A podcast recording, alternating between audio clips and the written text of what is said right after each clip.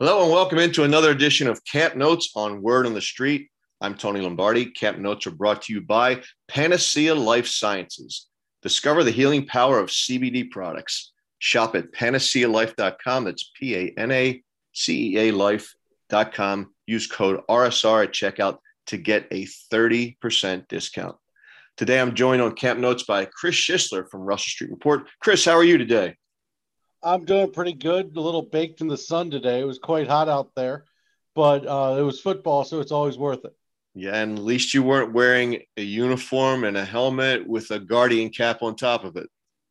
Yeah, I, I feel bad for the front seven guys right? and the tight ends. I don't understand why they got to wear that, but hey, it is the rule. League mandated. So anyway, let me ask you this: the yesterday's practice, you you and I were both out there together. Mm-hmm. I thought that was the most spirited, energetic practice of the five so far. Now, here it is, day six. And I just want your thoughts relative to yesterday. How did today's practice look? Today's practice was a bit uh, a bit slow at first. It was very special teams uh, heavy. There was I felt like they didn't have everybody out there until they went uh, offense versus defense. So, so first half of this was pretty much defensive line work, doing some drills, and some special team stuff. Jordan Stout got a lot of work in. But when they got onto team versus team, there was definitely an energy. There was definitely a buzz. It was like, oh, thank goodness it's roaring up. So there's definitely um, a lot of competition out there, and it's pretty cool. It's pretty pretty fun when they get going. Any notables that were missing today? I didn't see Devin Duvernay out there. Um, I didn't see Devin Duvernay out there again. Um, it wasn't uh, anybody that I was shocked that wasn't there. The uh, again in the beginning there was just so many people not there. It looked like, and then they all kind of came in. The quarterbacks weren't even on the field at the beginning of the practice. Yeah, it could be that when they're they might be in the weight room or they might be with the trainers hot tub, mm-hmm. cold tubs, and those kinds of things before they go out there because they did. Yesterday was the most physical of all the practices so far. Yeah, it was, and they really got after it today. Um, there were some real battles up front. Um, they, that was fun to see. I think the best battle was probably on an inconsequential play, and I'm not sure everyone caught it because it happened away from the play. But uh, the rookie tackle Daniel Faalele and uh, Travis Jones going at it. And, you know, Travis Jones pushed him back a bit, but the rookie tackle held his ground. And that was, that was really strong versus really strong. I, there's two massive bodies just pounding into each other. They were really, um, that was a real fight. Were these doing individual drills? No, that was during the offense versus the defense. Okay. Okay. Were they padded today? Yeah. Okay. I didn't know they were going back to back padding days. Okay. Good to know. Any I think they were padding. They did they did a little bit of a little bit of hitting, so wasn't a lot, but so the yesterday was dominated by the defense and the offense struggled. Which side would you say had the edge today? I would say the defense played a little bit better today as well. There was still some drops. I mean, Rashad Bateman had a drop, and uh, Mark Andrews had a drop right over there. And then, you know, Tony Jefferson didn't have the play of the day um, with an interception, underthrown ball by Lamar Jackson. Jefferson was covering Bateman and tipped the ball to himself. It was a beautiful play right by the sideline. Nice. You know, it's it's interesting I think Tony Jefferson last year came on and he just looked a lot more explosive. I know that he had a late start to the season because they brought him on late. I think it was even in November. And when he played, he just looked a lot faster relative to the other guys. And I always had this theory, Chris, that the tired leg syndrome, in other words, a player, the same player that reports on the first day of the season is much slower than the same player, even without injuries, than he does on, let's say, the 10th week of the season. So when you're able to rest your legs as much as Tony did last year, I think it makes it look a little bit quicker. But that said, you know, there was a lot of talk about him having uh, spending more time in film study, really studying opponents a little bit more to give him an added edge. And, and I think it really showed. Besides the the dead leg uh, syndrome that I described, mm-hmm. I, I think that he's he's looked a lot better as a Raven than when they made him a more expensive Raven when he first joined Baltimore. Yeah, I think you're right about that. Tony Jefferson looked really good out there. In fact, uh, him and Geno Stone, every time I've been out there, just Geno Stone looks good. Um, I mean, you, you're not getting anything bad from Kyle Hamilton, but Geno Stone and Jefferson were the safeties that stood out to me today. Now, yesterday, Lamar was not sharp. He overthrew some guys in the end zone, underthrew some guys in the end zone, and had a couple of passes thrown behind people. Uh, those drops yesterday certainly didn't help. You mentioned Bateman and Andrews had drops again today. I know that Andrews had one yesterday and Bateman had three I counted. So uh, they've got to pick that up. But overall, besides the drops, how did Lamar look? And I guess the interception too. So the interception was an underthrown pass. Lamar really didn't do Bateman any favors. I would say that Bateman had the most troubling drop because his first drop, I think he had two, but his first drop was right in his hands. He jumped up, Jackson put it up there for him, and he dropped the ball right in both hands. I, I just that's what's frustrating is it wasn't even like there was that crowded of an area. I really think he needs to bring those down. And Mark Andrews just dropped one over the middle. That was one of those he's done it ten thousand times, and I'm like, what? Wait, wait a second. What? How did he drop that one? So, um, I wonder if the heat and maybe a little bit of uh, frustration from yesterday is kind of carrying over. Um, that that could be a real thing. Chris, before we get to your other observations, I wanted to mention our sponsor, Panacea Life Sciences.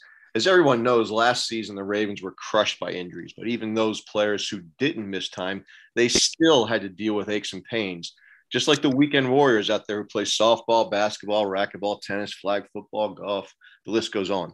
Instead of things like ibuprofen and acetaminophen and other over the counter pain relievers, I've begun to use CBD products from Panacea because they work. Pain management is crucial to performance from the NFL to the amateur athlete. CBD products are so beneficial, non addictive, and less expensive than big pharma products and over the counter meds without the side effects.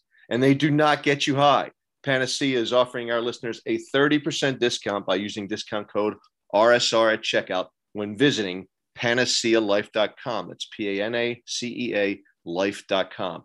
If you have any questions, please give them a call. They're happy to answer any questions, inquiries you have, 1 800 985 0515. Again, that's 1 800 985 0515. Oh, and one last thing they also have amazing products for ailing pets. Panacea Life Sciences, CBD products that work.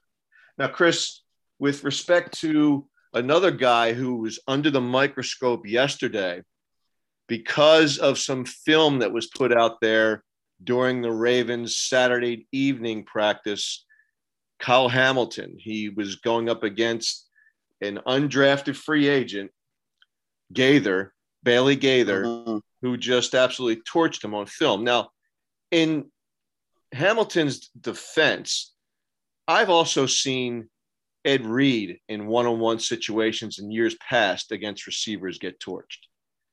Theirs is a different kind of game. The plays are all in front of them. They play they play from the deep end on in. They're safe. They're called safeties for a reason. He closes on football as reads and react.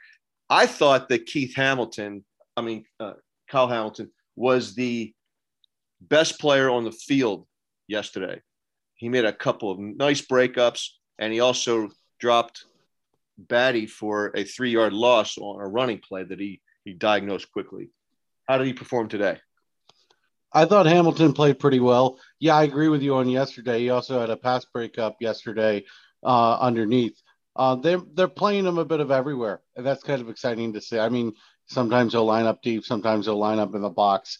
Uh, Hamilton played pretty sharp, looked pretty fast out there, and he got involved. He didn't have a huge highlight today, but he was he was definitely involved. I liked what I saw from Hamilton. Some of the other defensive backs that you know I've been trying to keep an eye on, and I plan to do that again on when, uh, tomorrow when I'm out there is our, our Armour Davis, Jalyn Armour Davis from Alabama, mm-hmm. and Kyle Fuller, a local product from Baltimore. It's been around the league a bit. How are those guys looking? Well, I was very, I was very impressed with Jalyn Armour Davis. Uh, he had a really good practice. He got some work as a gunner on special teams, and he looks the part on that that end. Um, he's really fast and he reacts to the ball very quickly. And Jalyn Armour Davis had a pretty strong practice. I thought Kevon Seymour also had a pretty strong practice with great effort. Kyle Fuller, it looked like he was getting antsy a couple times because they kept throwing it to the other side of the field. When he did get chances, he did do well. Kyle Fuller is really kind of, it looks like he was twitching for a little action. They kept going to the other side of the field uh, almost repetitively today, actually. Chris, a guy who I thought played really well last summer camp didn't get a chance to show that on the field on Sundays during the season because he got hurt. Daelin Hayes. How's Daelin looking out there these days? Daelin Hayes did a really good job on a screen pass today.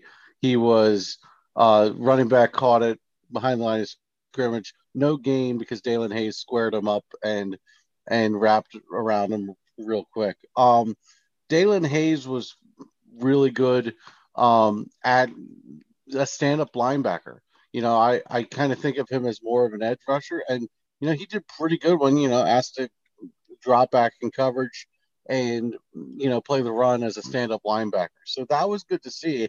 I think you got some versatility with Daelin Hayes, and he really looks like he knows what he's doing out there, and that's kind of what I want to see, especially from a guy we didn't really get pretty much anything of a glimpse of last year.